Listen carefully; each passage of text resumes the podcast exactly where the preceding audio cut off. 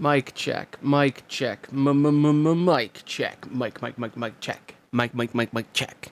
Check in the mic. Check in the mic. Check in the mic. Mic, mic, mic, mic. Check in the mic. Check in the mic. Check in the mic. Mic, mic, mic, mic.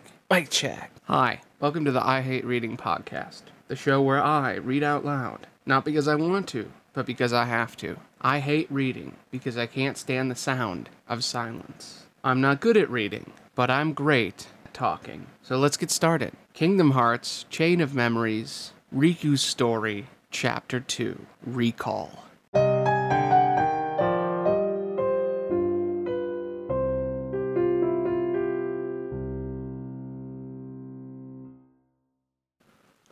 All right, I'm back. This time, I'm going to read an entire page, or maybe an entire half a page, and then go back and cut out all my mess ups instead of cutting it out each time. Save me more time. I don't know, but I'm going to try my best. So, let's go. Last time, our hero Riku went to Castle Oblivion, a mysterious castle where every room he enters is part of his memories. He's confronted by the dark man inside of him, Ansem, who wants him to go to the dark side so that he can possess him. But it didn't work. He then ran into his stepmom, Maleficent, who took him in and taught him the ways of darkness, and he beat her. She was just an illusion, but he learned that he needs to fight the darkness, even though it's still inside of him. And he can smell it on himself, and he hates himself and the darkness within him.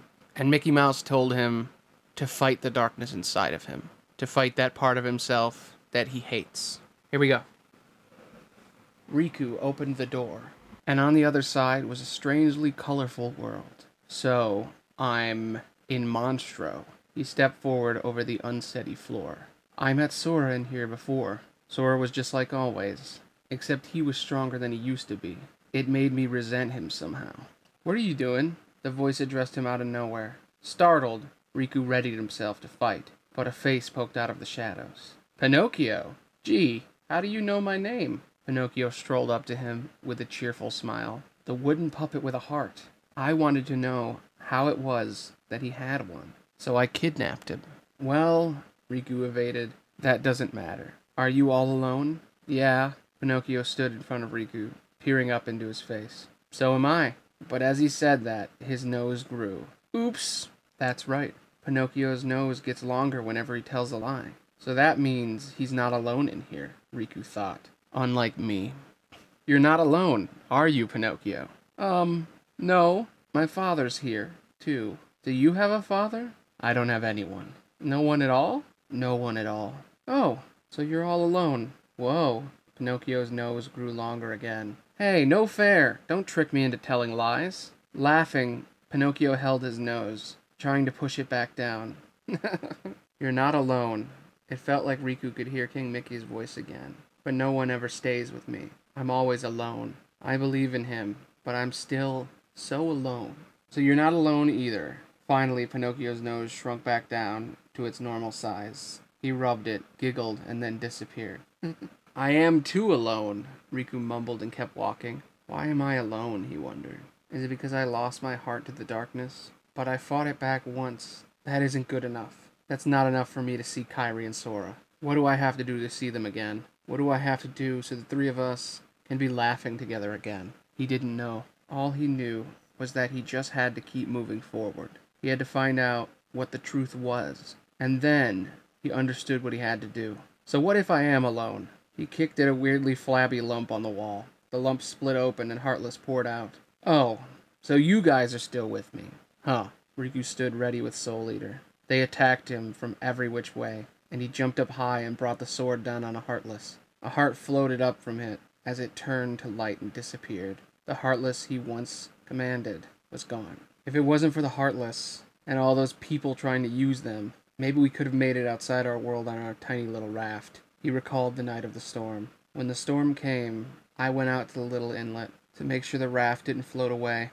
I was running through the driving rain, trying to get to the inlet, and then I noticed that a great big door had appeared in front of our secret spot.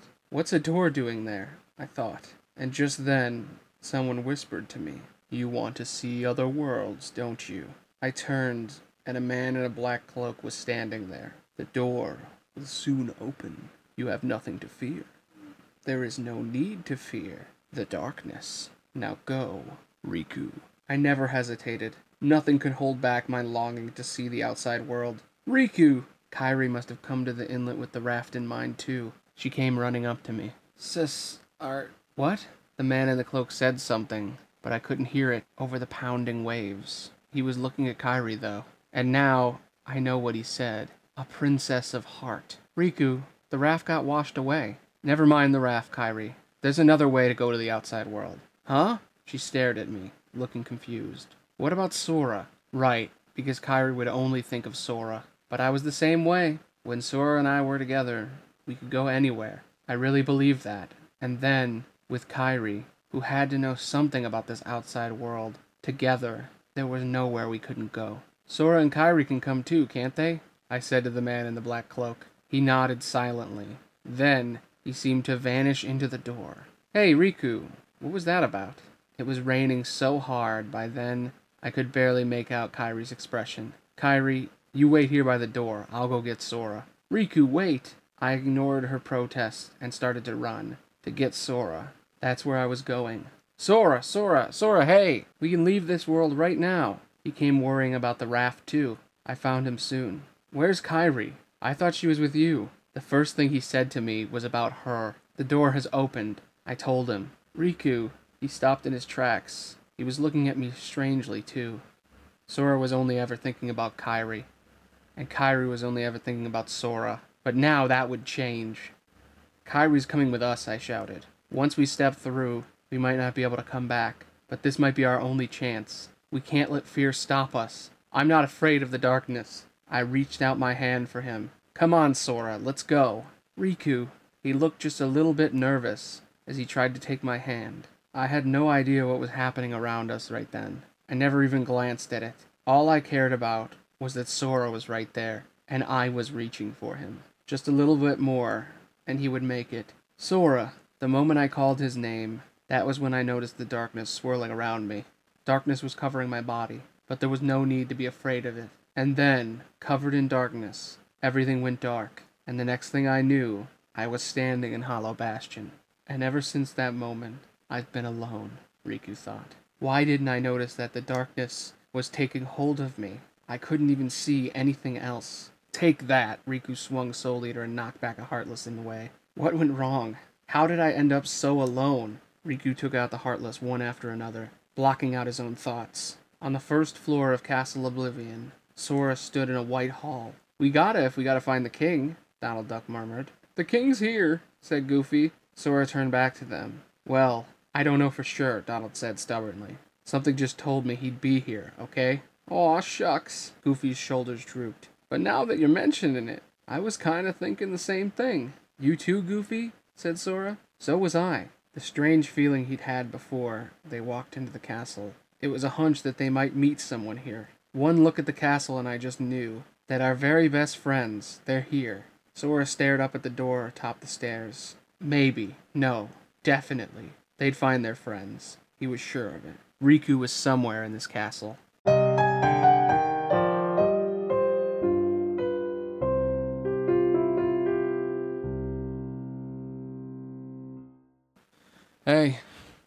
Enjoying the show? Have you maybe picked up on the fact that Riku might be dealing with some feelings for Sora and some jealousy over Kairi. Maybe. Just maybe. Maybe I'm wrong. I don't know. I could be overthinking it. But, uh, you know, he said, all I cared about was that Sora was right there, and I was reaching for him. But whatever. Definitely not gay.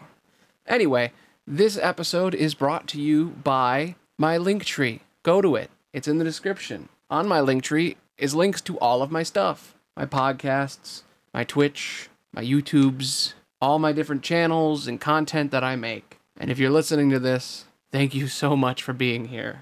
I've been thinking about ending the show, but it's the few people that leave comments that really get me. Anyway, it's in the link tree, all the stuff, Aloni podcasts, each individual channel on both Spotify and Apple, as well as like a combined channel that has all the different podcasts like premiering. But yeah, it's whatever. Anyway, back to the story.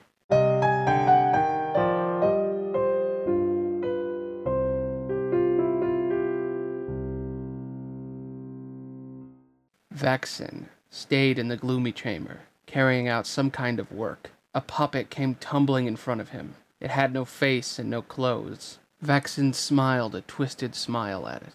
I have identified the scent, said a voice from behind him. Vexen turned to see Zexion standing there. It is Riku. The scent? Oh, the other presence that appeared beside Maleficent. Vexen considered this. But Riku, he was stuck with the king, behind the door to darkness. How could he have escaped? Impossible. Riku must have vanished in there. His being was once merged with the darkness, Zexion replied, detached and clinical. And he may be closer to the darkness now. Fascinating. So that's why you mistook him for the superior. The dark power given to Riku must have facilitated his escape from its realm.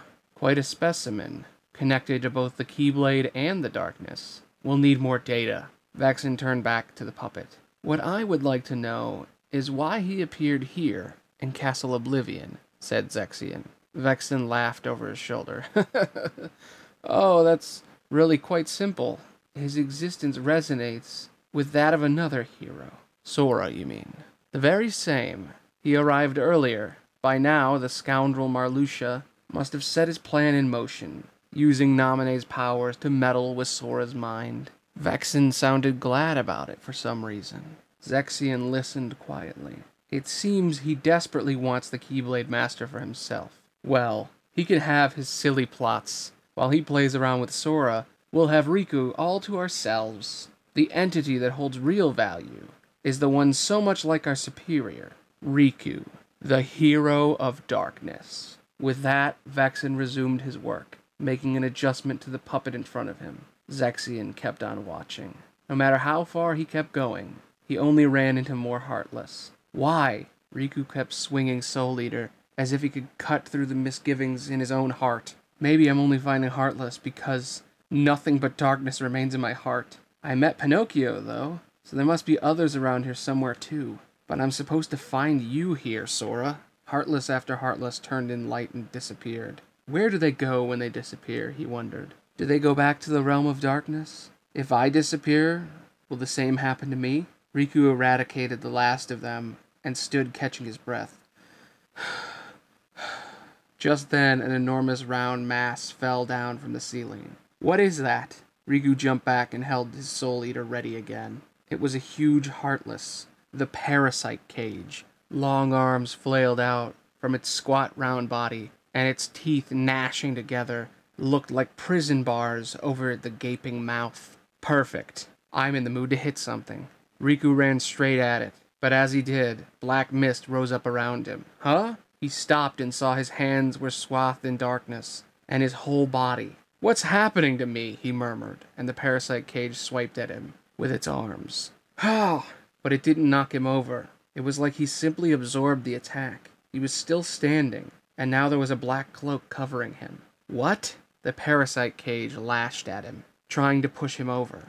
And Riku brought Soul Eater down on its arm. He could feel the terrible power in that strike. And this cloak, it was the same as when Ansem had taken control of him. So this darkness was. I had simply tempered the darkness that yet remained in your heart. That's what Ansem had told him. The darkness in my heart is making me stronger. Staring at his hand, Riku bit his lip. The parasite cage attacked again, but it didn't even scratch him. He leaped up and brought Soul Eater down on its head. The parasite cage let out a terrible shriek and dissolved into sparks of light. Darkness swirled around Riku, the same as before. He found himself wearing the ink black cloak, and then his outfit returned to normal. The power of darkness? That strength, that speed. Everything was much more than he knew he usually had in him. A shiver ran up his spine. Am I going to be swallowed up by the darkness? He felt like the stench of darkness that clung to him had gotten stronger too. A door appeared where the parasite cage had vanished. His fists clenched hard.